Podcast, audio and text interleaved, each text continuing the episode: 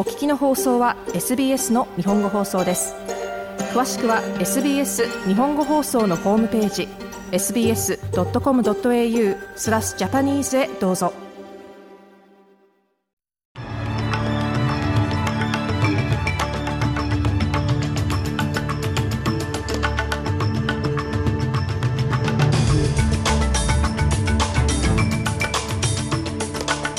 8月9日火曜日午後のニュースをシドニーから大場意味がお届けします。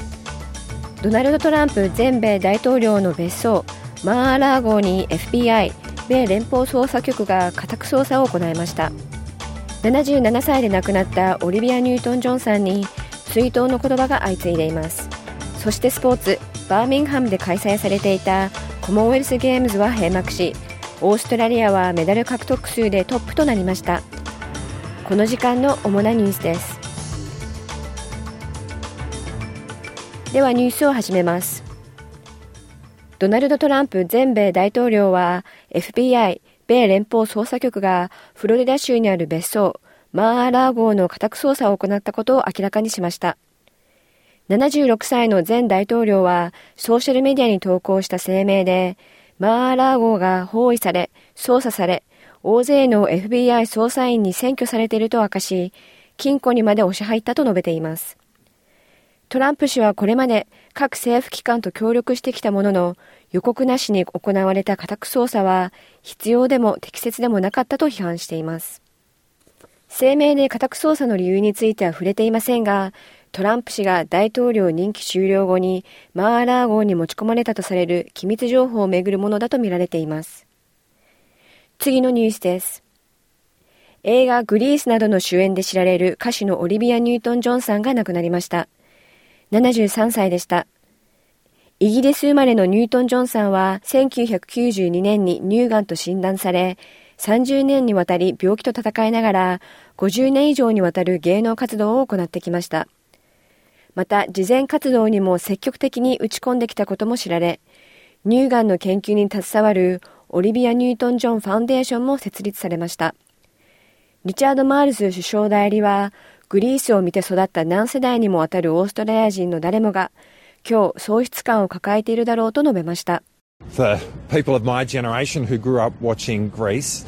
グリースを見て育った私の世代の人々にとって、これは一つの時代の終わりのように感じられます。オリビア・ニュートン・ジョンのいない世界は少し空っぽに感じます。彼女はオーストラリアを代表するエンターテイナーとして、この国だけでなく、世界中のエンターテインメント業界に多大な貢献をしてきました。リチャード・マイルズ首相代理はこのように述べました。次のニュースです。ブリスベンのストレットンの住宅で発生した母子刺殺事件で49歳の男が殺人容疑で逮捕されました。トリプルゼロの呼び出しを受け住宅を訪れた警察は玄関前で血を流している男を発見。また47歳の女性と20歳の息子の死体も発見されました。アンドリュー・マッシンガム警視によると、起訴された男と亡くなった女性は数ヶ月前から交際しており、当時全員がこの家に住んでいたといいます。病院に運ばれた男は9日、ベッドサイドで事情聴取が行われるといいます。He has undergone some surgery overnight, which may delay that process somewhat.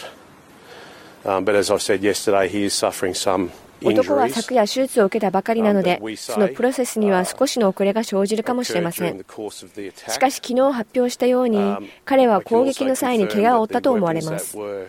また昨日発表された凶器はダブルブレードソードとされていましたが、実際には柄の長い包丁と肉切り包丁であることを確認しました。アンドリュー・マッシンガム警視はこのように述べました。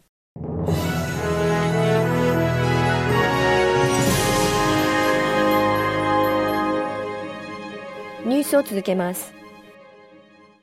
中東のイスラエルとパレスチナの武装勢力の間で3日間にわたり続いている戦闘は停戦合意によって落ち着くことが期待されています。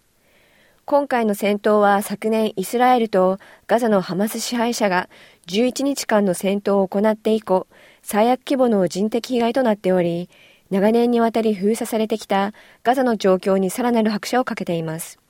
ガザに住むファウジア・シャマラフさんとその家族は、爆撃を受けたガザの家に戻り、瓦礫の中から私物を探しています。彼女は爆撃はもはや家族にとって生活の一部になっていると語りました。Three years ago and more, three wars and we suffer every time they bombed the house from different sides. 3年前から3つの戦争に苦しんできました。私たちの家は東から西から北から攻撃され、その都度避難し、大きな恐怖に襲われてきました。今回は最も多く2つの通りで避難するよう警告されました。ファウジア・シャマラフさんはこのように述べました。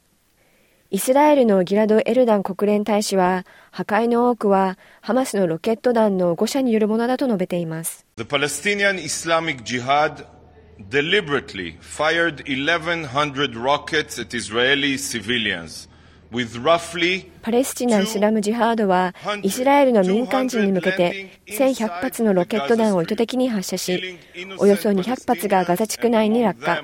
罪のないパレスチナ人が死亡しその中には悲しいことに幼い子供も含まれています。これは厳然たる事実でありイスラエルはその証拠を持っています。ギラド・エルダン国連大使でした。次のニュースです。ウクライナのウォルディミル・ゼレンスキー大統領はウクライナ南東部のザポリージャ原子力発電所が砲撃され、チェルノブイリの10倍もの規模の大災害が発生する恐れがあるとして、ロシアに対する核制裁を要求しています。ロシアは我々の言葉や心配を考慮しません。核被害の脅威を作り出したテロ国家とロシアの原子力産業全体に対して新たな制裁が必要です。世界はチェルノブイリを忘れてはならないし、ザポリージャ原子力発電所がヨーロッパで最大であることも忘れてはいけません。チェルノブイリ原発事故は1機の原子炉の爆発でしたが、ザポリージャ原発は6機の発電所です。ボルディミール・ゼレンスキー大統領はこのように述べました。原子力発電所への砲撃について、双方は責任のなすり合いを行っています。またロシアがウクライナの犯行を食い止めるため、南部の港湾都市方面に軍と装備を移動する中、アメリカはウクライナに対し、さらに14億3000万5ドルの武器供給を約束しています。最後にスポーツ。バーミンガムで開催されていたコモンウェルスゲームズは閉幕し、オーストラリアはメダル獲得数でトップとなりました。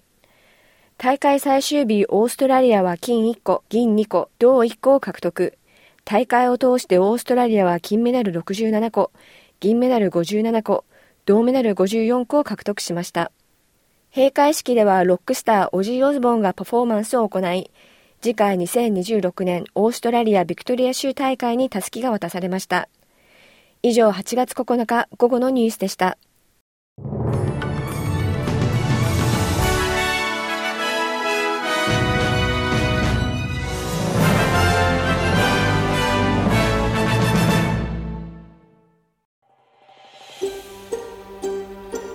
もっとストーリーをお聞きになりたい方は iTunes や Google ポッドキャスト Spotify などでお楽しみいただけます。